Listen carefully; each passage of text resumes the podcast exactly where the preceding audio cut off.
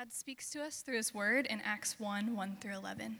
In the first book, O Theophilus, I have dealt with all that Jesus began to do and teach until the day when he was taken up, after he had given commands through the Holy Spirit to the apostles whom he had chosen.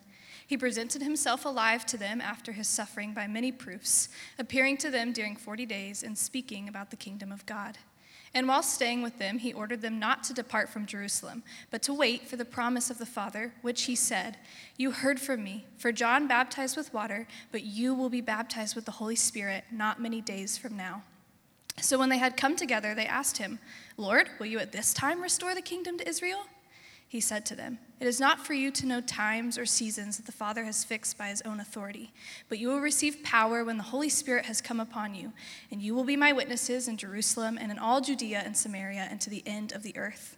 And when he had said these things, as they were looking on, he was lifted up, and a cloud took him out of their sight. And while they were gazing into heaven as he went, behold, two men stood by them in white robes and said, Men of Galilee, why do you stand looking into heaven?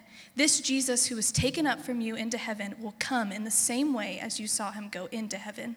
This is the word of the Lord. All right. Good morning. Everybody doing good today? Sweet. One person on the right over here is doing okay. Um, hey, it's good to see you guys. Uh, welcome back to our college students. Excuse me. Uh, we love you guys. Hope you had a great Easter break. For those that were here celebrating Easter with us, man, really uh, was just a sweet day. Um, Resurrection Day. That's what, that's what traditionally Easter has been known as, is Resurrection Day, which is fitting because it is the day where the global church, for since Jesus was raised from the dead, it's the day when the global church celebrates the fact that God Himself became a man Himself and lived among us and actually never sinned once and then died a brutal death.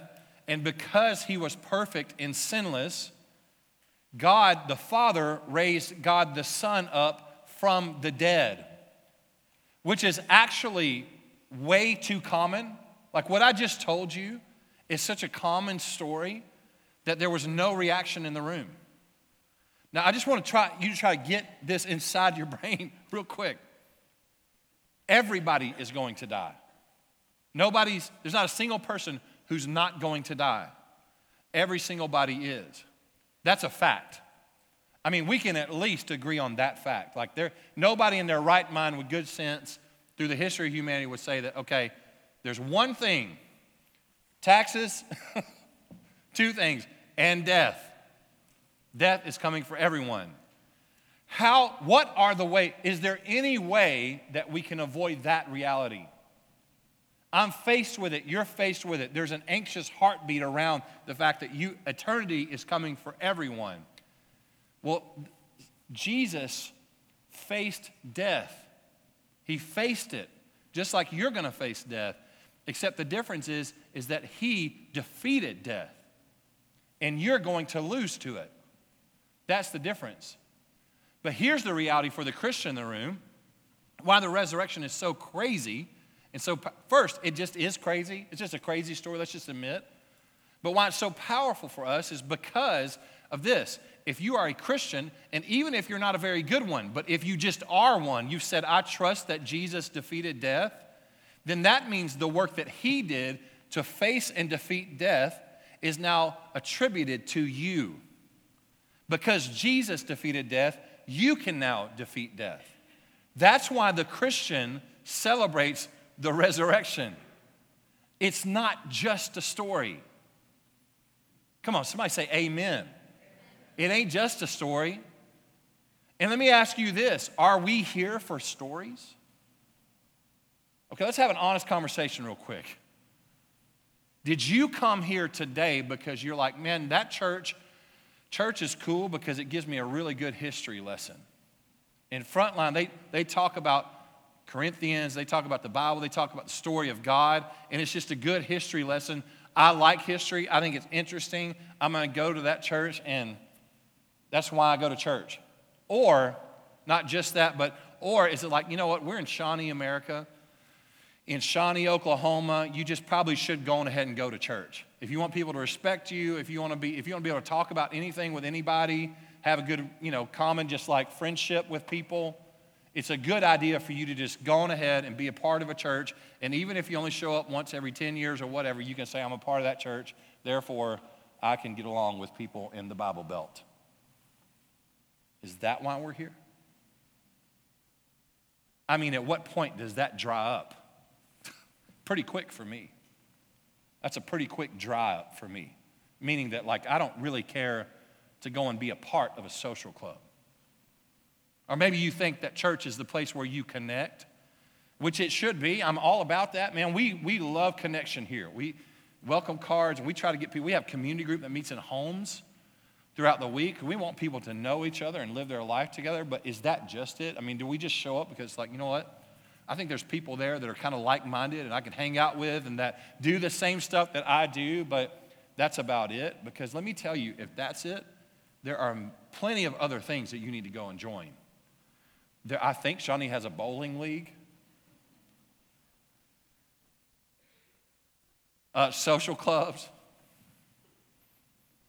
I mean, what most of the world has figured out is like, if that's the point, then we just need to just spend most of the time at the bar. People will talk to you there, coffee shop, whatever. My point is this why are we here? If last week we celebrated that a man named Jesus stood death face to face and defeated it, if that's what we celebrate and say that we believe, what does that have to do with your everyday life?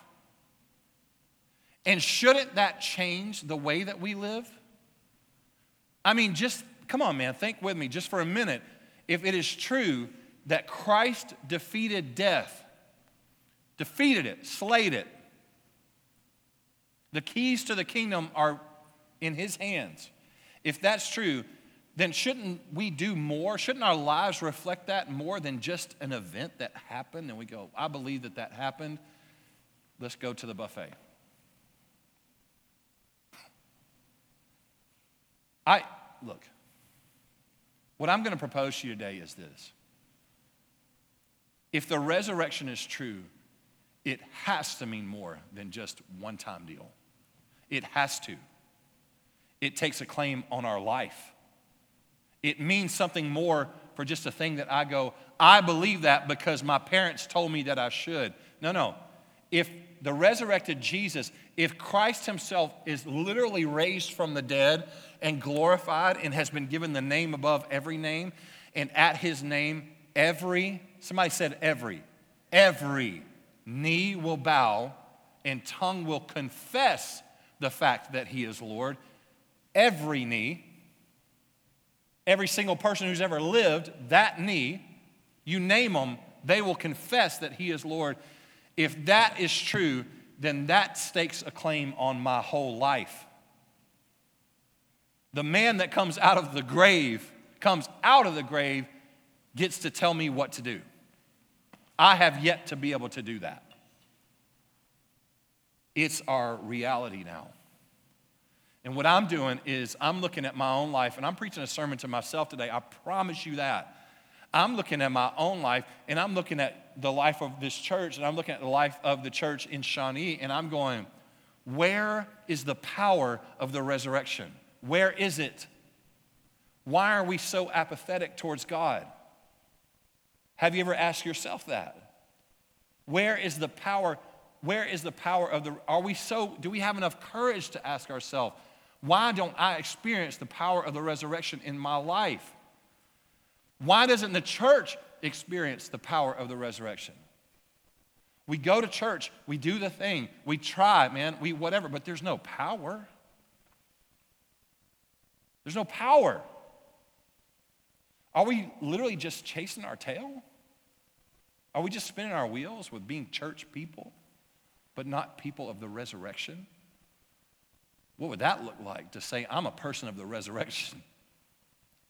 That should change the way that we get up in the morning.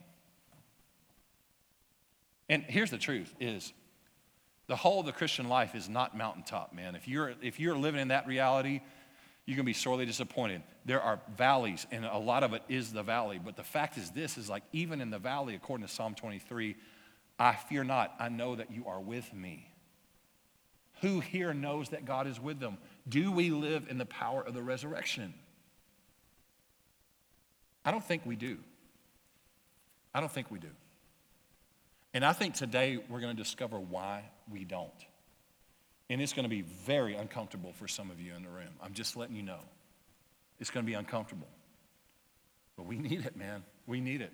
I'm going to ask you to put all of your ideals about God, how He operates and works in the world. I'm going to ask you to do the thing that we should do every time we come to the Bible and say, God, I don't actually know all there is to know about you. You know all there is to know about you, and you revealed it in this book.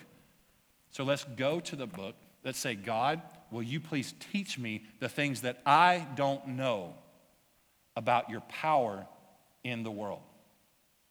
Amen. Acts 1 1 through 11 today. It starts this way Jesus has died, he has been raised from the dead, he has appeared to several people according to Acts 40 days worth.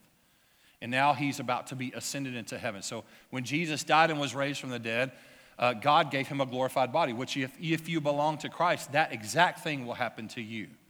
When Jesus returns, your body will be glorified. Death is not death for you, it's actually death is the start of life if you belong to Christ. He's around the, the, apostle, uh, the disciples now.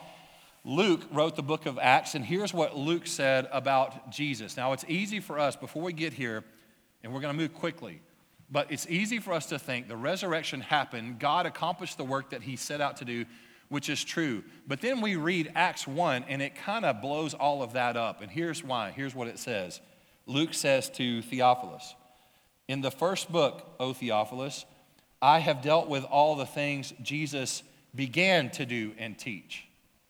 I have dealt with all the things that Jesus began to do and teach until the day when he was taken up after he had, after he had given commands through the Holy Spirit to the apostles whom he had chosen. This is so interesting because if our theology is correct and the resurrection was the end, that was it, accomplished, it is true, he accomplished his work, then shouldn't it just stop there? And for a lot of people in the room, and me at myself, I, that's what I tend to think about Easter. It just stops. But here comes Luke, who was a disciple, Luke, who was close to, to God. And he says this He says, Jesus began to do and teach. He's, he hasn't even started his work, he's just started now. His resurrection was the beginning of the work that he's going to do. What an interesting thing for Luke to say. If the resurrection of Jesus really did happen, then it has to be more than just an event, it has to change our reality. He's saying it was just the beginning. Jesus even said it himself in John 16. He says to the disciples, Nevertheless, I tell you the truth, it is to your advantage that I go away. Why would he say that? This is Jesus on earth. Now, imagine this, please. Let's treat the disciples and let's treat them like they had a heartbeat and they were real and they had a mind and they needed food like you do. And they probably even got hangry, like a lot of you probably do. Like I for sure do. In the flesh, Jesus right next to them, the incarnate Son, they could reach out and grab his arm. And if they did, his arm, they would feel blood flow. This is God Almighty as a human. That really happened. They had slept on the ground with him.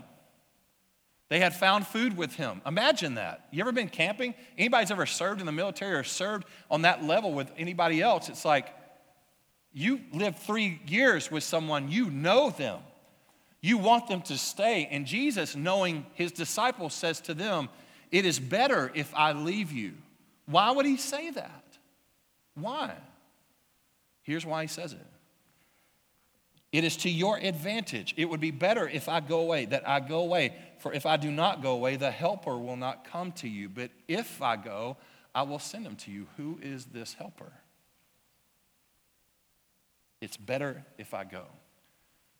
We're going to talk about this. We're going to talk about where the church gets its true power from and where it doesn't get power from what drains the church's power. And it's all centered around this one specific passage the helper. That's how the Bible describes the Holy Spirit, the helper. All right, man, so let's jump in. Please open your heart and your mind today. If you take notes, this is a good time to start. Where does the church not get its power from? And here's the first one a church's power isn't found in comfort. It isn't found in comfort. Let's jump back into this story in Acts. Verse 4 And while staying with them, he ordered them not to depart from Jerusalem, but to wait for the promise of the Father, which he said, You heard from me, for John baptized, you heard from me. For John baptized with water, but you will be baptized with the Holy Spirit not many days from now.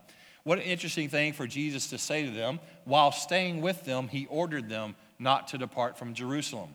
I don't know about you, but I don't need someone to order me to do something that I want to do. You ever gotten orders to do something that you absolutely want to do? Ben, I'm ordering you to eat this three ice cream scoop sundae with caramel and chocolate fudge. I'm ordering you to do that. I would be like, you should forever be my boss, forever. I mean, the very definition of submission means that you don't necessarily want to do it. Now, Jesus, in his ascended body, in his glorified body, before he ascends, he has to order them to stay put in Jerusalem. And the reason I bring that up is because you have to know this. They had a, they had a point to stay there. The Holy Spirit was going to come, Jesus was going to send them the power of the Holy Spirit. It takes discomfort for the church to receive its power. And why do you say that, Pastor? Because of this. There might not have been a more uncomfortable situation in the history of the disciples' lives than for them to be in the place where they were shamed and their boss was murdered. Jerusalem. Imagine how uncomfortable that was for them. This is where Peter had denied Christ. These are the very people that Peter denied Christ to. Imagine if the person that you have said that you follow, the person that you love the most, even if it's not to that degree, just someone that you know, imagine if they were, look, the crucifixion would have been the most shameful thing they could have ever done to anybody that you know. So it's not even the same, but imagine if your boss or your spouse or your whoever had made national news for something so despising that it caused them to be crucified. And the man that they crucified told you, stay in the town. Do you know how uncomfortable that would have been? Can you imagine going to the grocery store in that town? Hey, aren't you a disciple of the guy that was crucified? The crucifixion was meant for the worst type of person. Literally, people that did the worst things in society were crucified. Jesus did none of that and they crucified him. And going even into the market, just walking down the street, getting out of the house, can you imagine the anxiety you would feel? Talk about being canceled. Discomfort. He tells them there's a reason. Stay in Jerusalem. God, the Holy Spirit, is going to come and give you power. A church's power is not found in being comfortable. In a lot of ways, the reason I bring this up is you and me and the whole American church has been lulled to sleep. We have now sat at the altar of comfort. We don't like the idea of discomfort. We don't like the idea of being uncomfortable. It's easy for us to say, even in certain churches, maybe, that look, hey, let's just do everything we possibly can to make people feel comfortable.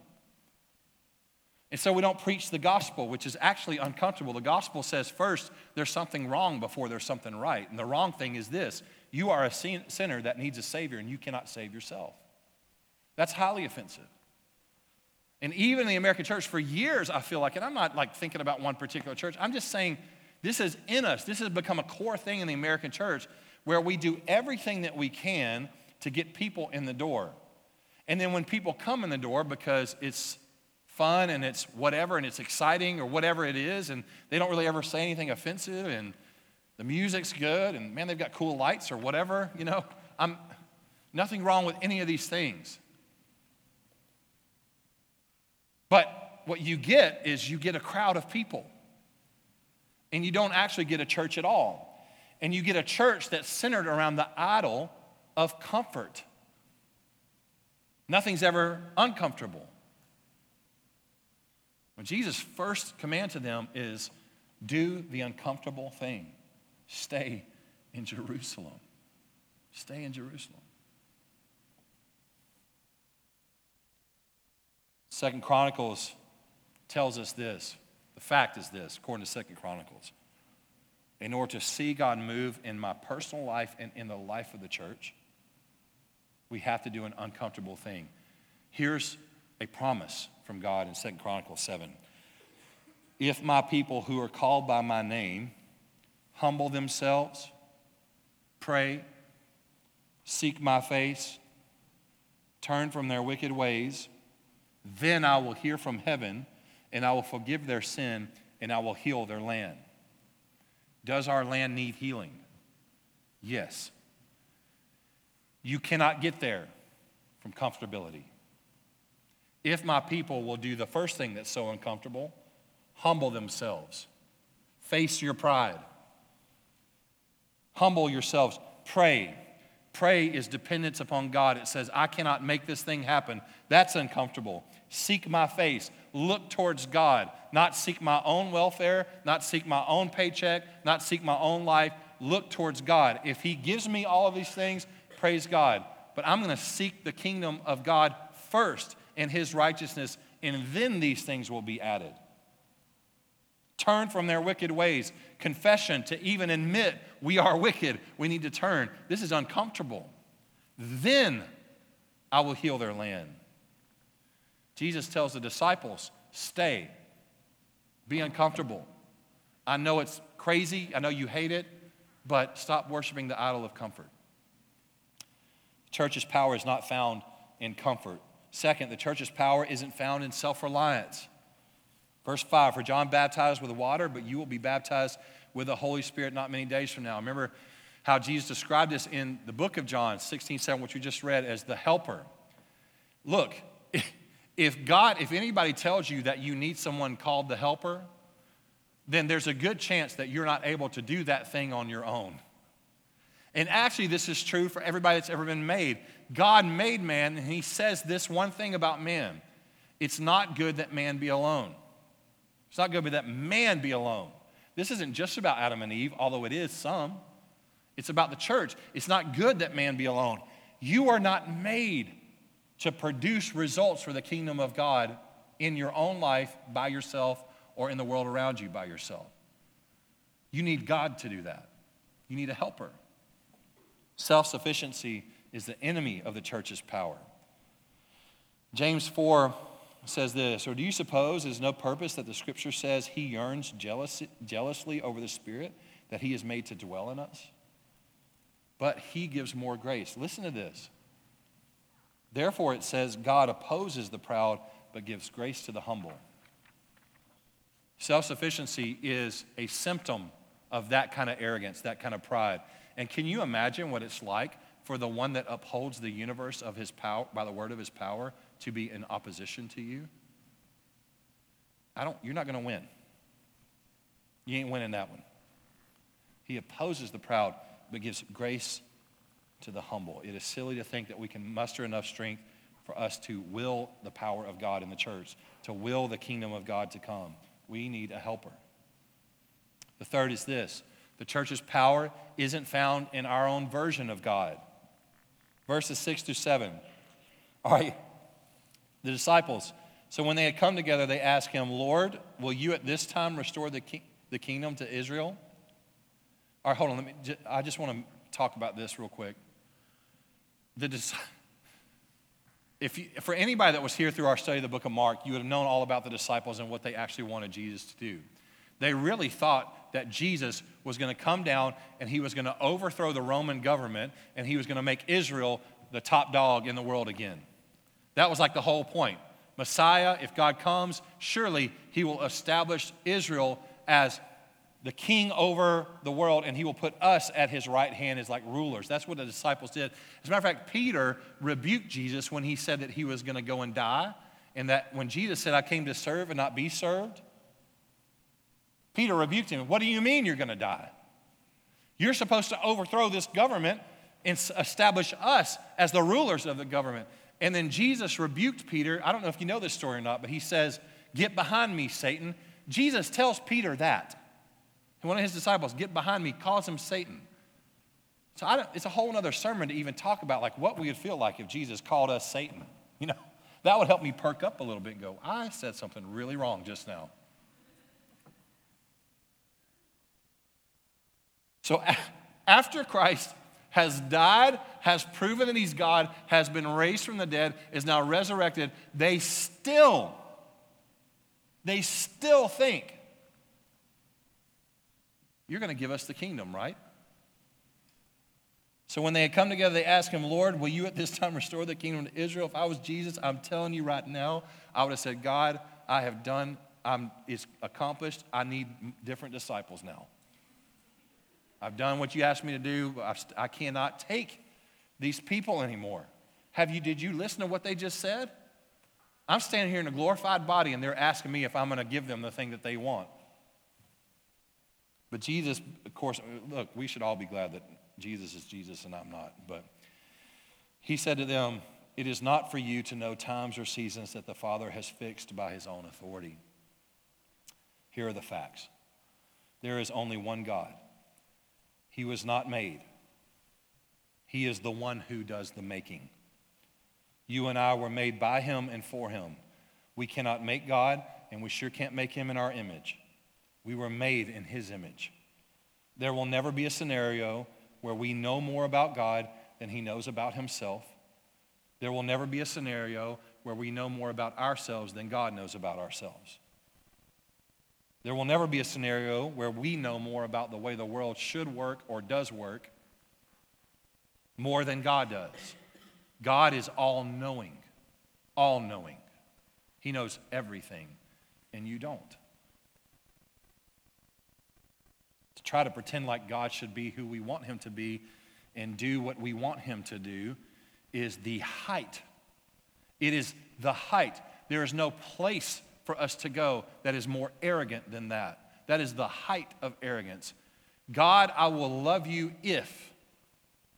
Do this thing for me. God, why have you not done this thing for me? God, I think I deserve this thing. If you will do this thing for me, then I will worship you. I've said that before in my life.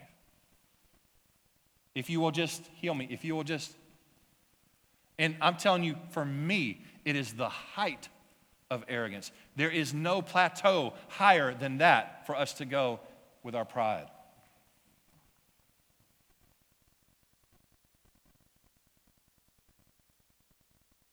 The problem is that everybody in this room and everybody who has ever lived and everybody who ever call Jesus their Lord, we're all bent towards this way of thinking. It's not just the disciples who now, with resurrected Jesus, would say, Aren't you going to restore the kingdom now? It's all of us. And we keep being bent towards this.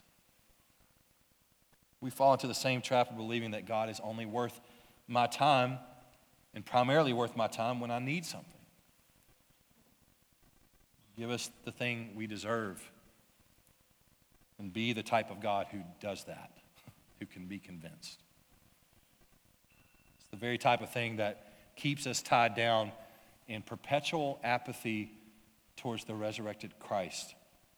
Many of you in the room today, and me included, we have been apathetic toward God for a while. We feel apathetic. We miss zeal. We miss it. And I would invite you to do several things, but I would just look at like where are you trying to get power from? Is it in your own version of God? Is it in self-reliance? Is it in comfort? There is look, the church is the way that God is going to bring his kingdom on earth. Don't you think that he intends for her to have power? Don't you think that He intends for you to have power? There is a way, and it's the only way. And it's going to be so uncomfortable for a lot of you to hear in this room. I'm going to ask you to open up your heart a little bit now and be open to the fact that maybe what I'm about to say is actually for our good. There is one way that the church has power, and it's this it comes from the Holy Spirit. The church's power comes from the Holy Spirit. It doesn't come from our skepticism of the Holy Spirit. It doesn't come from us questioning his authority. It comes from us trusting and falling on our face at the authority and power of God, the Holy Spirit, who is in fact God, along with the Father and the Son, who did in fact kneel down and form man from the dust, who has in fact never been made, who also has all authority, who also has all power, who is also all knowing and omnipresent and always everywhere at once. God, the Holy Spirit, is what empowers the church to not be apathetic, to have passion, to spread mission, to obey. We get power for obedience from Him. What caused the disciples to stay in Jerusalem? It was the promise of God, the Holy Spirit. Maybe you're struggling today to obey God. Maybe you say, Why can't I just do this? Because everybody here, me included, we love self reliance, but that's not where power comes from. Maybe you're fighting things that you fought forever. I'm telling you, I'm preaching to myself. How can we overcome these things? There's only one way. The power for obedience comes from God the Holy Spirit. It would make sense that we still struggle with the same types of things that we struggle with on and on when we're so skeptical about God the Holy Spirit. That means that we don't actually trust Him or submit to Him. It's actually blasphemy for me and you both to say, I submit to Christ, but I don't submit to God, the Holy Spirit. There's no such thing. It's one God. One God. Three persons. The powerful obedience comes from God, the Holy Spirit. Are you struggling to obey? Then I would invite you to say, God, Holy Spirit, help me. Help me. You are the helper. Help me. I can't figure it out. The power for unity comes from the Holy Spirit. It doesn't do us any good to just try and be unified. Have you ever noticed how things just always kind of bend the opposite way from unity? You ever notice that? That we think things about people even though they may or may not have said those things? We build accusations in our mind. I have a list of things that I'll accuse someone of, whether they did it or not. I do all that just in my own mind. How is it that we can be unified? We're unified through God the Holy Spirit. Ephesians 4. Therefore, a prisoner of the Lord, urge you to walk in a manner worthy of the calling to which you have been called, with all humility and gentleness, with patience, bearing with one another in love. How in the world? Eager to do what? Eager to maintain the unity of the Spirit in the bond of peace. You cannot create unity. God, the Holy Spirit, creates unity in us just because we're saved. Our job is to be eager to maintain the unity of the Spirit in the bond of peace. How do you have the courage to go to someone and not avoid conflict? How do you have the courage to go to someone and say, hey, I've been upset at you because of this, this, this, and this? How can you find the courage to do that? God, the Holy Spirit. I, I meet, uh, a lot of you guys do, I do too, meet with people. You have friends, and I guess part of my job is meeting with people. And um, there's a lot of times where people are at odds with each other. And I'll hear comments. And, and um, I've had multiple times with husbands and wives or, or just in friendships where someone will be at odds or they'll be upset, and there'll be years worth of being upset. And they'll say, well, they do this, they do this, they do this, they do this, and consider them really an enemy at that point. I've had husbands and wives do that, which maybe you've been in that scenario. And I'll spend an hour, I'll spend days, maybe even months, and just talking about, well, you should try these things, you should try this, you should try that. And inevitably, when it gets to this point, is when I start to lose someone. This is actually the thing that we need. We can avoid all the other stuff, all the other like directives or suggestions, and just go to this one thing. And this usually changes the heart but it makes people so uncomfortable. They can't fathom this. So, I want, what I want you to do right now is to think about if I were to give you this advice, and I'm giving it to me too, think about somebody that you're at odds with right now in your life. And if I were to invite you, hey, why don't you pray for them? Pray for them. Pray that God the Holy Spirit would move in their life. Pray that God the Holy Spirit would move in your life. Pray that the Holy Spirit would work in both of you. That moment is, it's like it shifts. People go, I, I don't know if I can do that, even though the Lord said, pray for your enemies. The Holy Spirit is the tie that binds for unity. He's the one. We need him for it. It's also power for the Christian life. It's power to obey God. It's power for unity. It's power for the Christian life. Uh, Galatians 5, I say, walk by the Spirit, and you will not gratify the desires of the flesh. For the desires of the flesh are against the Spirit, and the desires of the Spirit are against the flesh. For these are opposed to each other to keep you from doing the things that you want to do. But if you are led by the Spirit, you are not under the law. Paul says, You've got the Spirit and the flesh, they're in opposition. Walk by the Spirit, don't walk by the flesh. How is it that you can live in obedience to God? How is it that you can even follow Christ? We're missing a whole step. It's a trick that the enemy has played on us that the Holy Spirit doesn't matter, that you actually have everything that you need to just go on ahead and be sinless. And that's why when we're not sinless, what do we feel? Shame on ourselves. Why can't I just do it? Hey, man, I'm talking uniquely right now to those of you who know that you cannot do it. I'm talking to the humble person in the room. You're missing the point. The point is this God, the Holy Spirit, gives us fuel to fight sin and to follow Jesus. So maybe, again, you've been struggling for years. I don't know what it is, but I just want to invite you pray, Holy Spirit, come and change my heart. Come and change the direction of my life. Stop trying to do something that you were never created to do, which is just be sinless. Trust God, the Holy Spirit. Get his help. He's the helper. And finally, this it's power for obedience, it's power for unity, it's power for the Christian life, and it's power for mission. Acts 1 8, but you will receive power when the Holy Spirit has come upon you and you will be my witnesses in Jerusalem and in all Judea and Samaria and to the end of the earth. Jerusalem, Judea, Samaria, to the ends of the earth. That's literally, think about it in circles. Where we are now, maybe the town I'm in, maybe the county I'm in, or whatever. And I love this because Jesus says, He doesn't say to them, listen, at this point, all authority has been given to Jesus. And He says that, all authority has been given to me, therefore go and make disciples of all nations. That's like a, that's just him letting everybody know you don't get to say no to this. I have all authority. You have to do this if you're a Christian. And now everybody starts being terrified. Because like, you mean I have to go, t- I have to go tell, I have to go open my mouth and tell people about Jesus if I'm a Christian?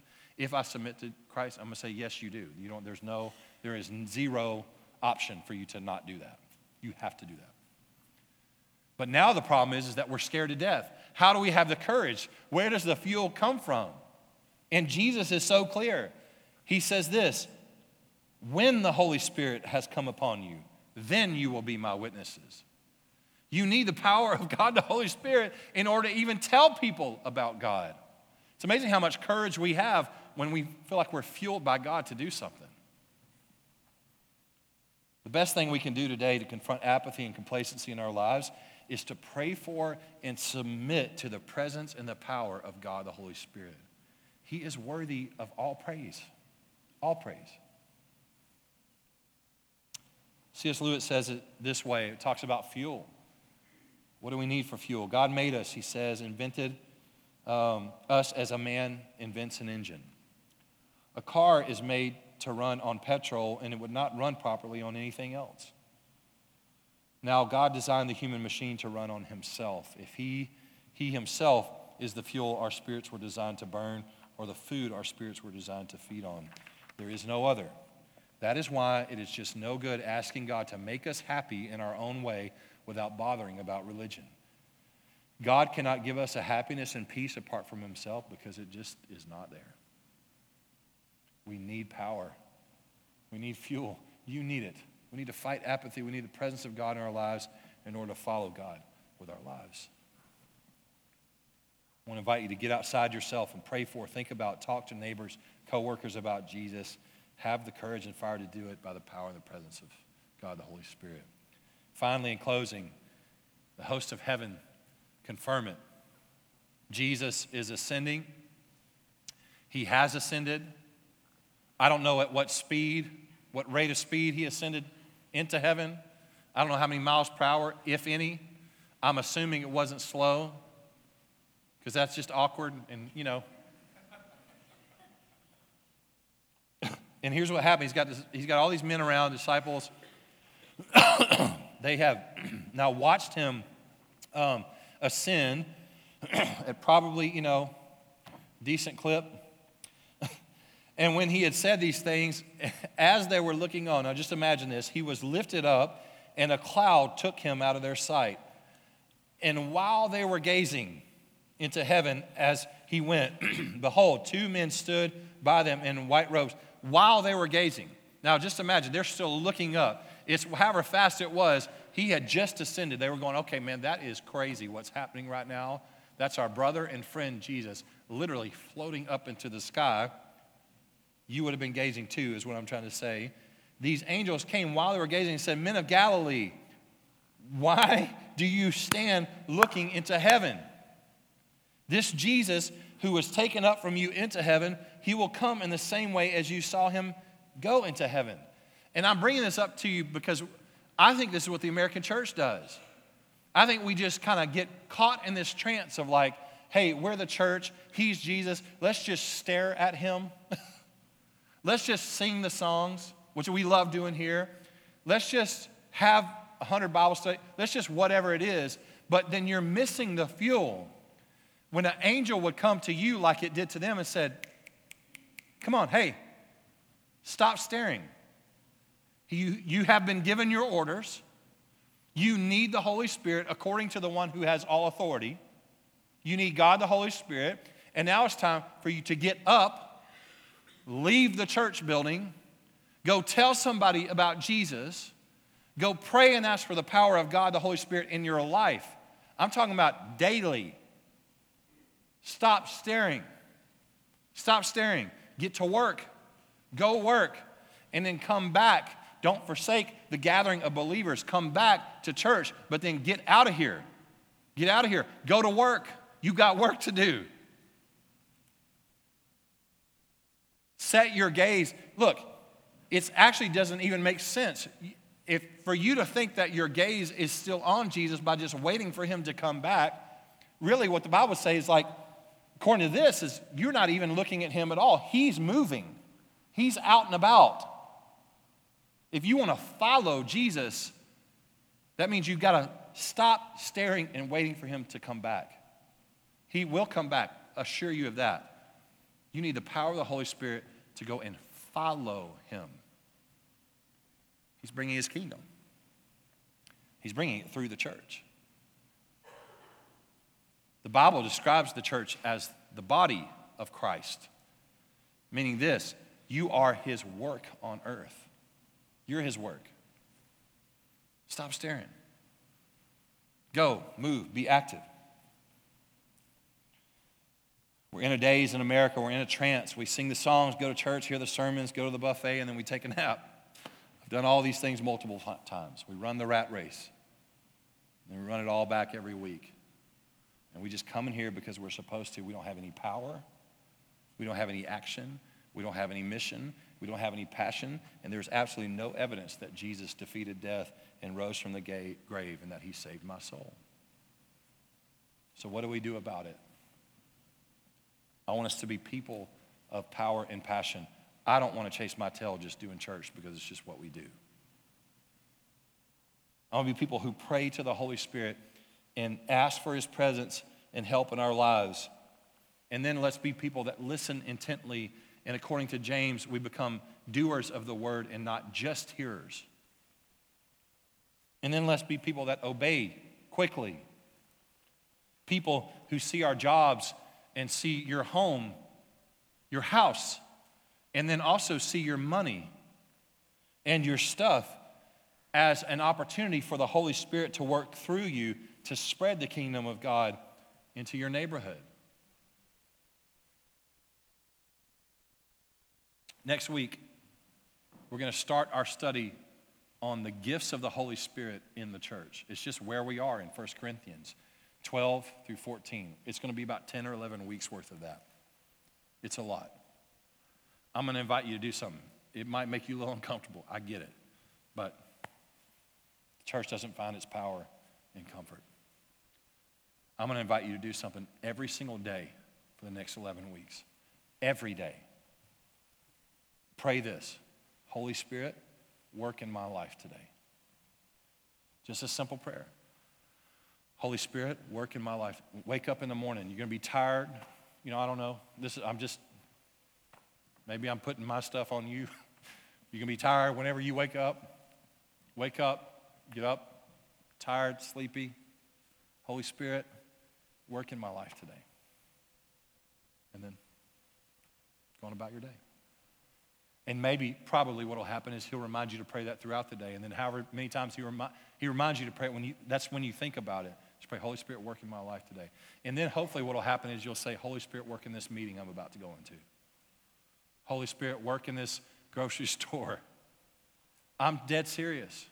Holy Spirit, help me to spread the gospel today. Holy Spirit, help me. Let's stand together.